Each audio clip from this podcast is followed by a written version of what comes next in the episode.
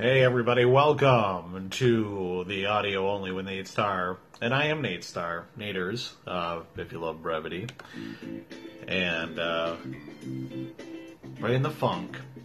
Uh, yeah, here we are. It is day four of the five day challenge. We're gonna go all week with, uh, brand new episodes, uh, coming out. Um, different topics. Um, I've talked about uh, simplistic stuff. Um, I got into some heavier stuff uh, last week when we were talking about news, and uh, you know, again, basically came out about patriotism. Uh, but something else, as uh, I talked in that episode, is uh, I love talking about, I love making sure, I like I like seeing people learn new things. still, I, you know, I always thought I'd be a really great trainer or teacher.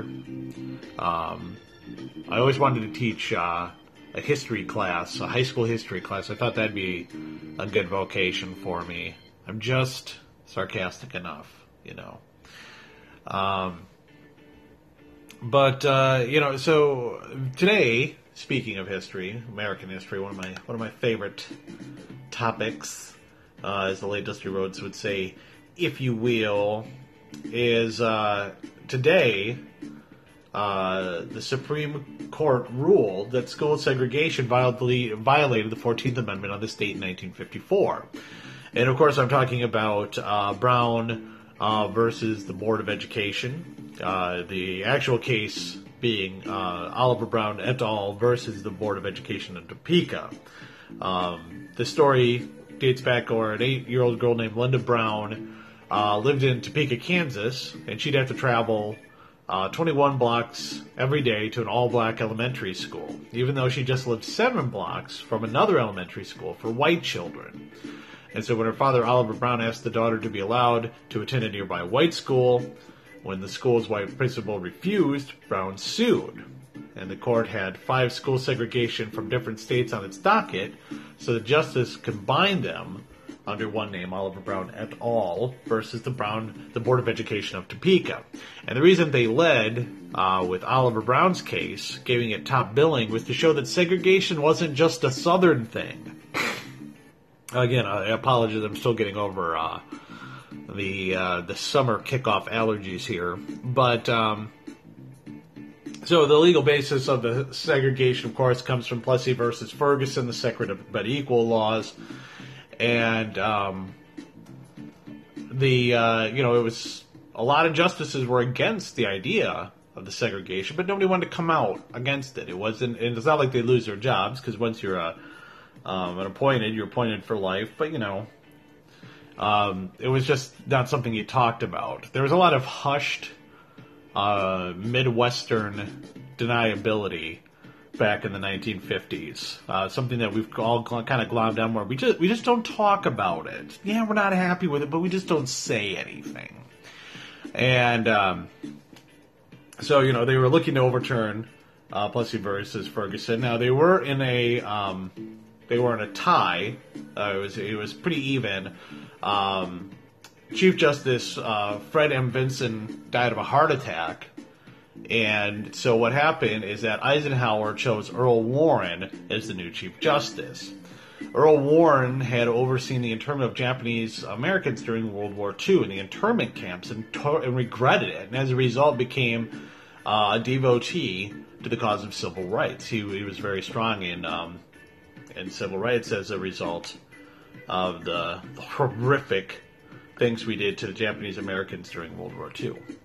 And uh, now the vote, although his vote wound up tipping the scales, making it 5 4, and in favor of overturning the segregation, but actually Warren, to him, that wasn't good enough. He went back and convinced the other four justices to make it unanimous. He actually he wasn't satisfied, and um, the Justice Stanley Reed, a justice from Kentucky who had been the final holdout, actually wept when the decision was read. And you know, the thing of it is, is even though this ended segregation in a lot of respects, um, it still exists today. Uh, I see it at my kids' school. Um, the school that my kids attend and that my wife works at isn't the richest school in town. The kids were, you know, um, there's a lot of parental apathy. Uh, there's a lot of um, not caring. Um, but you know what? That and don't don't don't think that I'm uh, only making this sweeping judgment um, because it's a poorer school. Um, I just think that that's in general now. I think that what's what's sad and laughable is that in one breath we talk about um, how you know like they they kind of like gutted public education, but there isn't you know a lot of the. There are a lot of parents who believe that education doesn't belong in the home.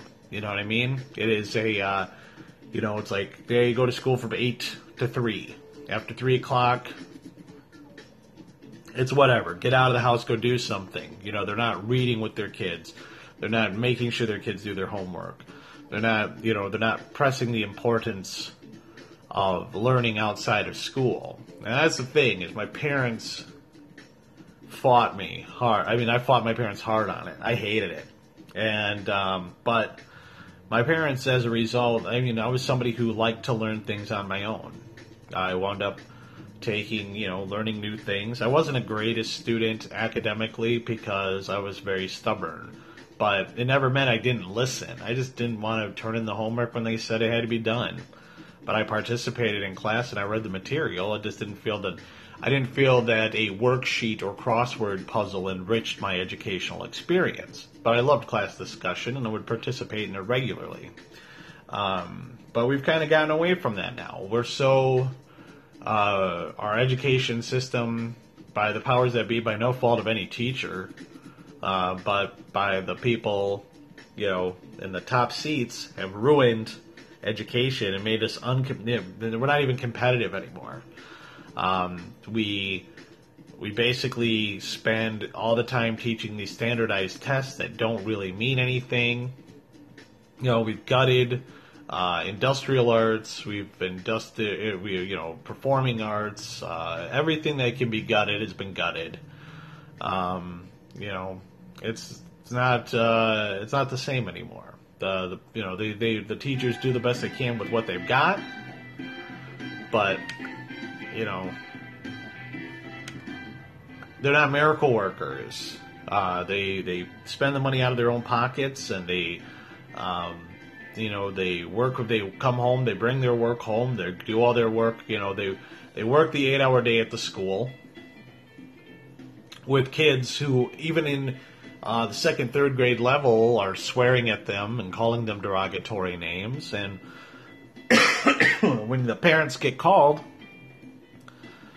you know they they put on a show and then nothing happens you know, my wife has told me stories where kids have, she's overheard kids saying how they're just going to drop out of school when they hit junior high and go flip burgers. I got news for you. In this economy, those jobs aren't available because there are plenty of people with some college who uh, need to flip burgers right now.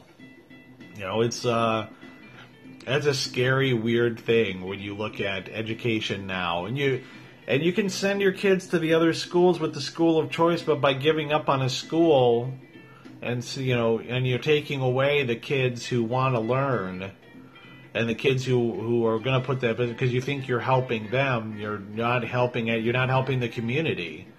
But you get into that moral that moral quandary of do I help my community, but am I sabotaging my kid? Am I, you know, it's. uh it's one of the harder gigs, man.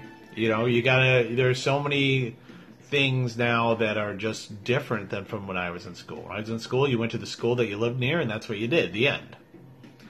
Uh, you might have gone to a parochial school, but that's it. There wasn't like, oh yeah, we drive the extra 20 minutes and we send them to this other school because you know there's there's more people like Junior there. We find that there's a better circuit of learning there. There's more white people. I mean, that's, that's what it boils down to. Um, but I mean, if you use school of choice, I, actually, we use school of choice and send our kids to this school because it is important to be surrounded by kids who are ethnically diverse and different than you. The teachers aren't teaching anything different at this school than they would be at any other school. Um, the lunches aren't any different. Uh, the recess isn't any different. My son is in band. He was just at a concert with every fifth grade class in the district, and you know they were all they were all fifth graders. You know, so but I it's one. I'm not going to send them to some place to have it be safe and and not understand that not everybody is like us. You know, so you know, what's funny is that uh, today I wasn't going to talk about this because I was like, this is you know this is too heavy. Um, you know, the decline of education. I mean, also we could get into college and everything, but just even at an elementary school level, you know, and where people say that you know school isn't a safe, you know, isn't supposed to be a safe place, and it's like the, the fuck, it's not. Some kids, that is the most steady routine they get. Because they know for eight hours they're gonna they're, this is what's happening. They're gonna get a meal. They're gonna be in a dry place with heat and lights. And they're gonna be having they're gonna be friends around. When they get home none of those things are guaranteed. Some of those kids that's horrible it's horrible to think about but that's the reality we live in um, so i think tomorrow's episode i think i'm gonna do something about like farts or something you know. But I mean, yeah, take a step back, realize that today, uh, Brown versus the uh, Board of Education of Topeka, uh, you know, it was a landmark case, but what a gilded victory that we had uh, for people who are civil war, civil rights minded, um, because it still happens today, and uh, it's not it's not getting better. It's just we did a better job of not talking about it. So, sorry for the downer episode. Uh, again, I promise tomorrow something will be lighter and funnier. Uh, but until tomorrow, this is Nate saying have a great night, and I'll see you on the internet.